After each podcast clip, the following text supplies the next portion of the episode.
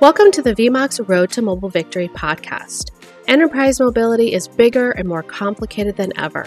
In this series, we'll talk about the latest trends, inspiring success stories, and simple and effective tips for managing your corporate mobile assets, expenses, and services.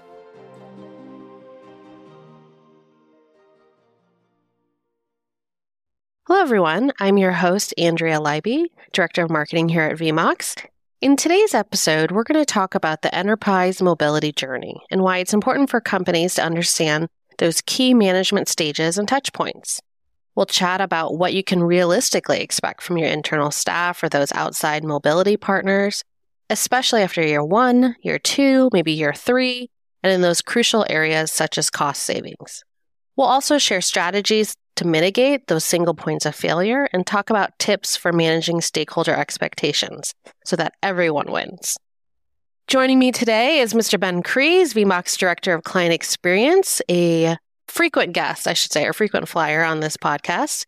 Welcome. Thanks for coming back to chat with me. Pleasure. Thanks for having me. And do I get any um, any prizes? Can I redeem these points for being a frequent flyer? Ooh, I don't know. Maybe I should start a point system and then you can redeem them for for prizes later. That's a that's a good idea. It's gonna be it's gonna be worth a mug or a pen or something. Oh, I know it probably is. It probably is. I have to get a little bit unique in terms of the questions here.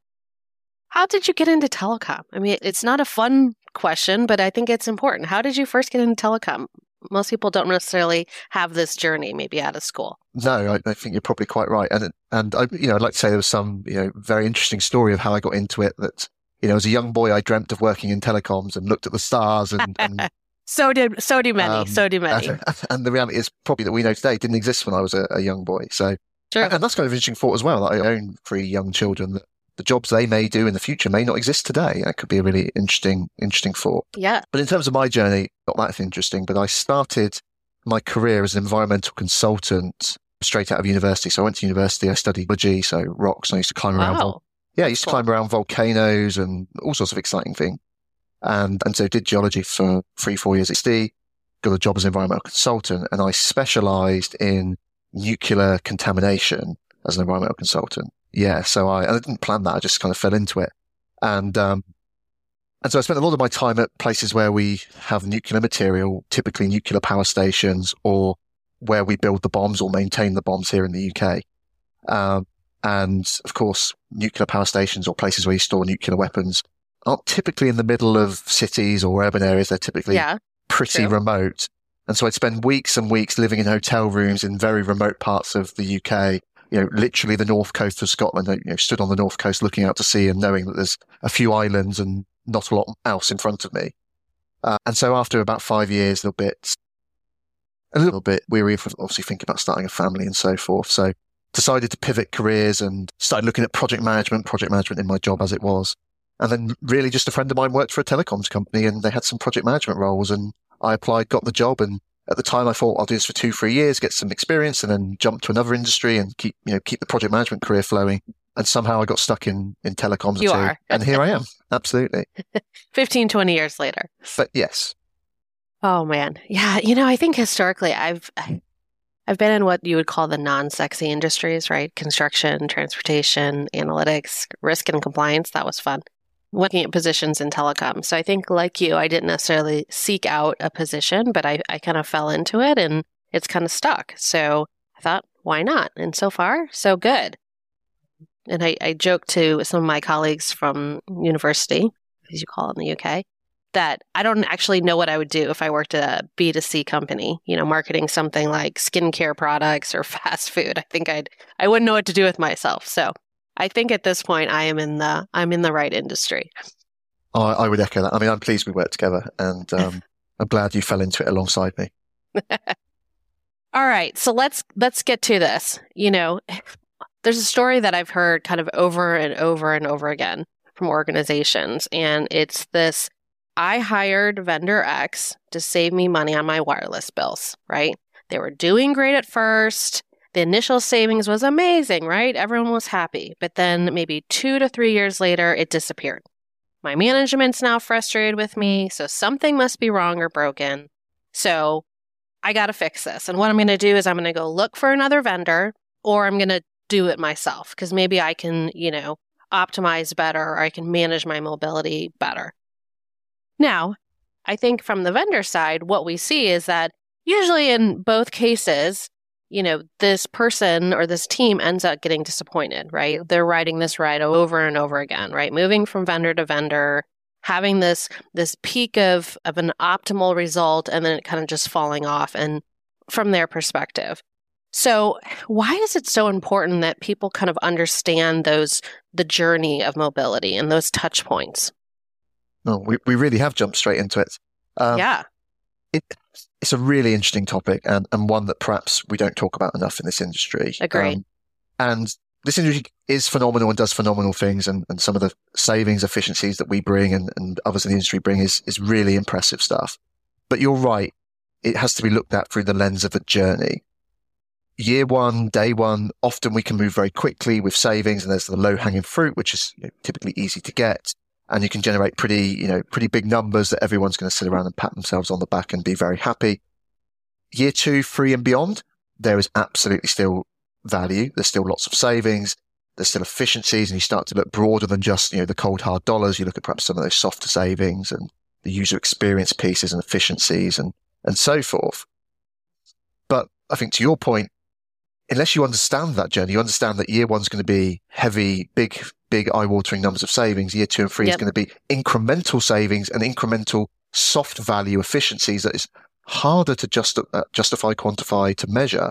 If you don't understand that, you start to create friction between you know your supplier and yourselves. Um, you know, you're mm-hmm. probably beating them over the head a bit. I want more savings, and they're probably struggling to articulate to you. Well, there's still lots of value, but it's probably not necessarily showing in your invoicing and then it probably creates some expectations from your you know, your leadership, your C-suite, for example, who start to think, well, what are they doing for us today? Like we we love the value in year one. What are they doing for us in year three? And Great. you've got to articulate that journey because you know, there is still lots of stuff happening there. But if you if you all you ever lean on is how much they saved us or how much we save, you're missing the picture. And so I think the important point there is making sure you're communicating and you're measuring the right things. Success shouldn't be measured purely by those cold, hard dollar savings. Yeah. And I think, you know, for most companies, it starts with understanding your own development, right? And your own performance and really an objective sense in, in comparing it against industry best practices. So, you know, what does this maturity model look like for enterprise mobility? If you kind of were to explain it to a prospective client or, you know, maybe your mother-in-law if we put it in simple terms i think it's a really interesting tool and it helps really understand that journey and when you're having those c-level conversations whether you're in, mm-hmm. you know, mm-hmm. in the pre-sales environment or you're three years into a contract understanding where you are and where you're going and being very open and, and realistic about where you sit in that model and i tend to lean into you know an, an ITIL type framework and there's different frameworks, of course, and people use different ones as their preference. But I tend to lean into like the ITIL framework and you basically measure maturity on a level of one to five. One, you're kind of looking at that um, initial ad hoc management approach. Five, you're in this fully optimizing and continuously optimizing. Important to note, level five is not perfection and you stop. Level five is you're continuously optimizing and improving. You have the processes and the, the focus to do that. And, you know, I think about level one in this space, which is where a lot of our customers we start with would probably be in a one, maybe a one and a half to a two, where they're not ignoring the problem. They are managing mobility. It's probably inconsistent across business mm-hmm. units, perhaps across countries. Uh, it's probably done in, in, some degree of a silo. If you're an international company, it's probably siloed by countries or regions. There's probably no centralized repository of inventory, or if it is, maybe it's an Excel spreadsheet sat on somebody's computer somewhere. There's probably no unified view of usage and invoicing and, and spend you might have some of that from your finance system where you can see, okay, we're paying Vodafone X amount, we're paying Verizon X amount, but you probably can't see any details behind of what you're actually spending that on. And, and it often, the success there when you're at a level one or level two probably comes from efforts of a few heroes within your company who are working hard, who are talented and skilled, who are driving this forwards. And if those people go sick or, you know, they decide to move on to other things, then your program could quickly unravel. And that kind of your level one say it's not that you're doing nothing, it's not that things are falling apart, but it's perhaps not optimal. Yeah. You go all the way up to level five on the far end of the spectrum where you've got consolidated views globally across all of your carriers. You're real time or near real time optimizing your usage and spend. You've got very mature user education programs where there's lots of visibility across the business and people understand the policy and how that ties to their usage and their roles and so forth. Um, and you're, you're tying in your carrier contract negotiation to your policy, to your usage, to your future business growth plans and business continuity needs. And it's a very holistic view. And level five is, is, let's say, maybe that continuous improvement utopia doesn't mean you need to get to level five. And. You know, a True. level four, even a level three can be acceptable. It, it comes to what you, where you sit as a business and how big uh, mobility is part of what you do, how critical it is to your success. That will change business to business. And yeah, there is of course a big difference between having 100 mobile lines and 50,000 mobile lines um, as to how far you need to go up that, that maturity model. So it, it is a powerful tool. And I do think coming into a program like working with VMOX or a managed mobility provider, being very open with yourself about where are we on this model. You know, everyone likes to think they're doing the best job and they're perfect, but there is a reality. Everyone, everyone's a five. Everyone's, everyone's a five. Absolutely. but, but there is a reality that, you know, even if you're highly skilled, if you don't have the time or you don't have the tools to support you, it's hard to get high up the high up that that level. And you know, you've got multiple countries, multiple vendors, all those things. If you don't have a tool that brings all that data together and simplifies and standardizes it and brings in your contracts and brings in your event, if you don't have those tools, you probably can't run that in Excel. You probably can't be successful. So being pragmatic about where you are and where you can get to with the tools in your toolkit is, I think, very much the first step of that model. And then deciding about, okay, where do we want to get to? And is it a five? Is it a four? And what does that mean to us as a business? And what's the benefits of that? And then starting to bring in that expertise and those tools that come with a managed mobility provider will start to then drive you towards that strategic thinking of, okay, year one of this program, we're at level two. By year three or year two, we want to be at level three. What are the things we have to do? And of course, with that comes the, the savings, the efficiencies, the user experience stuff that we just, you know, talked about that is, is the value. Yeah. I mean, speaking of kind of tools and you know, there's a lot of organizations that for whatever reason they decide to insource their mobility management, right? They're using their own teams and tools. And those tools may be as simple as an Excel workbook, um, or it could be maybe an MDM or an ITSM that they're managing some of their activities through. But I think real talk here. What can companies expect for those outcomes and results if they don't have kind of those tools that we would consider enterprise ready? Um, how how far realistically should they plan to get? Like, what kind of conversation can they have with their management to say, "Hey, listen, I can only do so much with this Excel sheet, and this is where I'm going to get." What do you think about that? Yeah, it's it's an interesting thought, and again, the, this will vary depending on the size of the organization, how many carriers, the complexity, the number of lines. Like it changes. You know, frankly, trying to manage fifty thousand uh, users in a spreadsheet, you, you're going to fail. A hundred, Yeah. it's probably realistic to do some of that. Um, but all of it comes down to when you think about a mobility program, is you've got all of these data inputs as a starting point. You've got your policy, your contracts, your user database, your inventory, your hardware, and then you've got all of course the data from the carrier in terms of invoicing and you know usage, megabytes, minutes, so forth. And, and of course, understanding plans. And if you do that across multiple countries and, and so forth, you've got language and, and other you know legislative, legislative things to think about. So, how realistically easy is it to pull all that data together, understand it all, and do something with it? If you don't have the tools and the expertise, it, it becomes very difficult. And if you have one country or one carrier, maybe you're just working with AT&T in the US, you probably can do some of that. You can probably do it in Excel. You can probably do some of it with the carrier portal. But it becomes a lot of management work, a lot of manual effort. You know, a user leaves and you need to change who's got that line. You've got to log into the carrier portal. You've got to change that, or you've got to go into your Excel sheet and change that. You've got to rely on somebody remembering to do these things. If you're trying to recover a piece of hardware because somebody's left, you've got to rely on the, the teams within your company to know what to do and where to send it. You've got to have somewhere to send it. You know, it's not always Yeah. obvious. Where do you send a, a mobile phone when someone leaves, especially if you're a remote environment and you don't have an office to send it to? Where does that go? Or does it end up just sitting in someone's drawer? Or does the user just walk away with it? And of course, that, that comes with cost and risk to the business.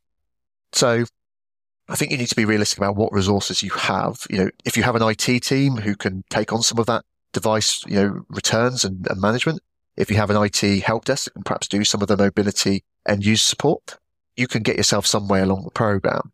But you will start to come up against those points of friction where people are doing lots of things. You know, they're not specialists necessarily. They've got broad generalist knowledge. They can't always help every problem. They don't have every tool to analyze the spend and, and so forth. So yes, you can go to the carrier and negotiate a good contract, but can you get into the minutia of all of your usage to really optimize that contract to what you need? So I think you can do a lot. You can certainly drive savings. You can certainly give your users a, a reasonably good experience.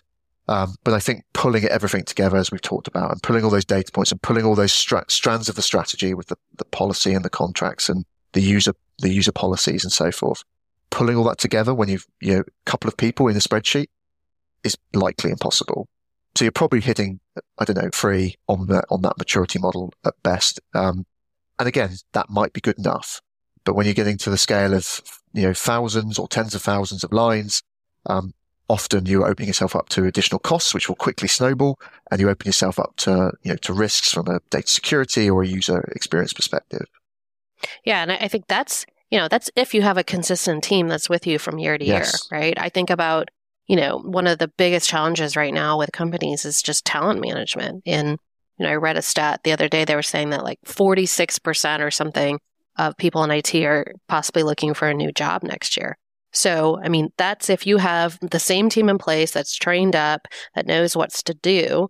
If that doesn't happen, then not only are you internally training and, you know, eh, trying to get that everything reset every time someone like a Suzy Q leaves, you know, that that can be challenging in itself, right? Yeah, absolutely. So that's a dynamic that I think people don't think about well, long term. I, I 100% agree. And, and, like I said earlier, you know, often the success of these programs comes to the heroic work of a few individuals who have the expertise and experience and, and apply it. But as soon as they, you know, get a promotion and have other things to think about, or they move on, or, or whatever happens there, you start to create gaps. And it's a conversation I have regularly with clients who will come to us and say, I've just been given responsibility to manage this new area of the business. Maybe they're in the US and they've suddenly been told, Hey, you can manage the uh, European part of our mobility yep. program because Susie Q has got that promotion and, and it makes sense. We'll, we'll move it to you in the US. And the number of times they say to me, Ben, I don't even know where to begin. I don't even know who the carriers are or, you know, I can maybe pull from finance who we're paying, but I don't really know anything about the contracts and so forth. And please, can you help us? That is a pretty common conversation because gaps get opened up where people leave and hold all that information in, in their heads. Mm. And, you know, and of, of, course, again, when you're scale, trying to scale here globally, uh, or even in a few a few small countries when you scale. Having a team that comes with a mobility provider like VMOX that can pick up your end user support or your ordering or your uh, negotiations means that people who go on a training course and aren't available for three days and suddenly there's no one placing your orders for the CIO who's got an escalation on something. It gives you that business continuity outsource team. Yeah, I think things are more fragile than what people would expect when you're insourcing. And yes. I think that is just something that doesn't necessarily cross the mind when thinking about and setting up a program like that. And your ability to support critical devices. You know, if you're a company that your device is, you know, I can do my job or I can do, I can't do my job without this device, you know, it seems like it's taking a lot more risk than what people think. So what what about the what about the companies that do have a partner, right? Those people that might be with a partner like VMOX for a long time. Let's say it's three, five, ten years. How does that maturity model change, right? What can people kind of expect after a relationship that's been ongoing for so long? Yeah, so it we sort of talked about year one, the low hanging fruit. There's often a lot of savings um, that come relatively quickly. You know, we can get savings in within weeks, really, the customer signing on optimizing plans and so forth. And then you know, after that, we start to look at, okay, let's renegotiate contracts and get better rates. And of course, contracts aren't always up for, you know, renewal day one. So you have to work through some timelines there. And then you start to focus on things like, you know, the inventory management and zero usage. And, and that, that really fills a lot of year one, I think, is, is, you know, mm-hmm. getting a lot of that program in place, getting that deep understanding and building, you know, that savings model. And, you know, typically year one, I think somewhere around 30% would be a realistic savings target. As you move into year two, year three and beyond, it becomes more iterative. It becomes incremental um, improvements. And often in year two, I start to think about, okay, we've got the easy savings. There's still savings to be had here. It's maybe not as uh, jumping in your face, but it's still there. And I start to look at things around policy. I start to look at things around user education. And I think people often under- underestimate the power of visibility and the power of user education within your uh, within your environment. Um, and I, in fact, was talking to a client relatively recently over the last few weeks who had seen a huge increase in their data usage at the start of this year. And so we started working with them on a uh, education program to really highlight to the users what they should and shouldn't be doing with their devices and what the impact of that high data usage is on the business. And, uh, and we saw a, a probably 20% decrease in wow. data usage over a kind of three month period. Yeah, it was significant. And, and even if you're on a, you know, a, a pooled environment or an all you can eat unlimited environment on data, getting it usage down gives you more negotiating power with your contracts, um, gives you the ability to push for slightly lower rates. And, and honestly, even an unlimited contract, there is small print, there is fair usage and things behind it. So, you know, educating users to not abuse their corporate devices because they perceive they can does have a big impact on your, uh, on your bottom line ultimately. So user education definitely comes with a lot of benefits. And, and, as I say, policy kind of ties to that. You need a policy to then educate your users against that. So, so year two, I think becomes a lot around those type of areas. And, and then as you sort of look to year three and, and beyond, really focusing on, on that user experience, that productivity piece and start to look at how you're managing hardware, how you're sourcing that hardware, in fact, and, and making sure you're getting devices into hands quickly, but conversely, you know, getting those returns, those recycling, you know, things like sustainability start to pull into this. And as I talked to you earlier, it's not all about hard dollar savings. Some of it is reputational value. Some of it is you know, giving good user experience, which leads to good um, retention and so forth. There is other things to measure, but I think you know, year two, year three, you're starting to pivot into those topics about building slightly more efficiency, slightly more you know, business continuity into what you're doing. You know, focus on areas rather than just negotiating the cheapest prices. You know, it is about how do we make sure that someone's got the right device at the right time in the right place? And, and that's where you transition to um, the other thought here. And, and I suppose as you engage with your leadership and you're talking about the program, it's also important if you are five years into working with a supplier is acknowledging that where you are today is a different place to where you might have been five years ago. Agree. Not just in terms of the program, but in terms of your business. And as a conversation again, I see relatively frequently where you as the, the managed mobility supplier are saying, look, over the course of our relationship, we've saved you X million. Uh, and it often is that kind of number. And then the CFO comes back to you and says, but my uh, telecom invoice is higher than it was three years ago. Um, you know, so you're saying you're saving this money, but I'm paying more to, to Vodafone or to T-Mobile or, or to whichever carrier. And, and often the, the counterweight to that is, look at the profile of what you have and what you're using, what you're doing in your mobility environment today. You know, you're probably using 300% more data than you were three, four years ago. You probably have 20, 30% more users than you had that time ago. You've probably given, you know, MiFi's and tablets out and you've gone through a digital transformation. Yeah, number of devices. Yes, absolutely. So, um, whilst your invoice might not have gone down, your cost per line, your cost per unit, your cost per megabyte or gigabyte those things should and, and undoubtedly will have gone down and you'll be getting more bang for your buck at that kind of more granular level. Um, overall, your invoice, what you pay the carrier might be higher, in fact, but you're likely mm-hmm. getting much more True. value there. So that's an important part of the, the context here when you're looking at these long term programs. I also think there's some natural kind of add ons and paths you can take in those additional years, right? Where maybe you started off looking at something like cost savings maybe year two and three, you're looking at, okay, what are the needs of the business, right? Do I need um, to add on help desk or service desk? Do I need, uh, you know, some sort of logistics program to recall those devices? And I think that evolves as your program maturity evolves, right? As you look at your things like mobile device policies and how does that flow into other needs of the business or initiatives like sustainability, what you talked about. I think there's to your, you made a great point. There's a natural evolution of not only the relationship between your managed mobility vendor and your company, but just your company in general. Maybe when you started off, only a handful of people got devices, but maybe by year three, everyone everyone has a device, right? And maybe if you're a retailer, there's five devices in a store um, for a checkout experience versus one, right? I think that changes as well. So you know, there's always a need. It's just that rebaselining and evaluating where you are in the program and where your business is. I think it's just, I think yeah. it's critical. And I think people forget to do that or they just kind of get caught up in what they maybe initially purchased and where they started at. So, I, you know, I think this is a great topic. Honestly, I think we could probably talk about this for hours um, because it, it feels like it's something that just kind of comes up over and over again. So, I really enjoyed our conversation. I think it's so important to use some sort of benchmark or maturity model to assess your mobile program. I think it allows people to continuously improve, to manage a lot of those expectations, ask the right questions, which I think is important, and then consequently develop strong action plans. So I really appreciate your insights and advice, Ben. It was great. Have a great day. Thanks, and you. From all of us here at VMOX, thank you for listening. Remember, mobile victory can be yours. Just trust in the experts. We'll see you next time on the road to mobile victory. To learn more, visit us at vmox.com or follow us on LinkedIn.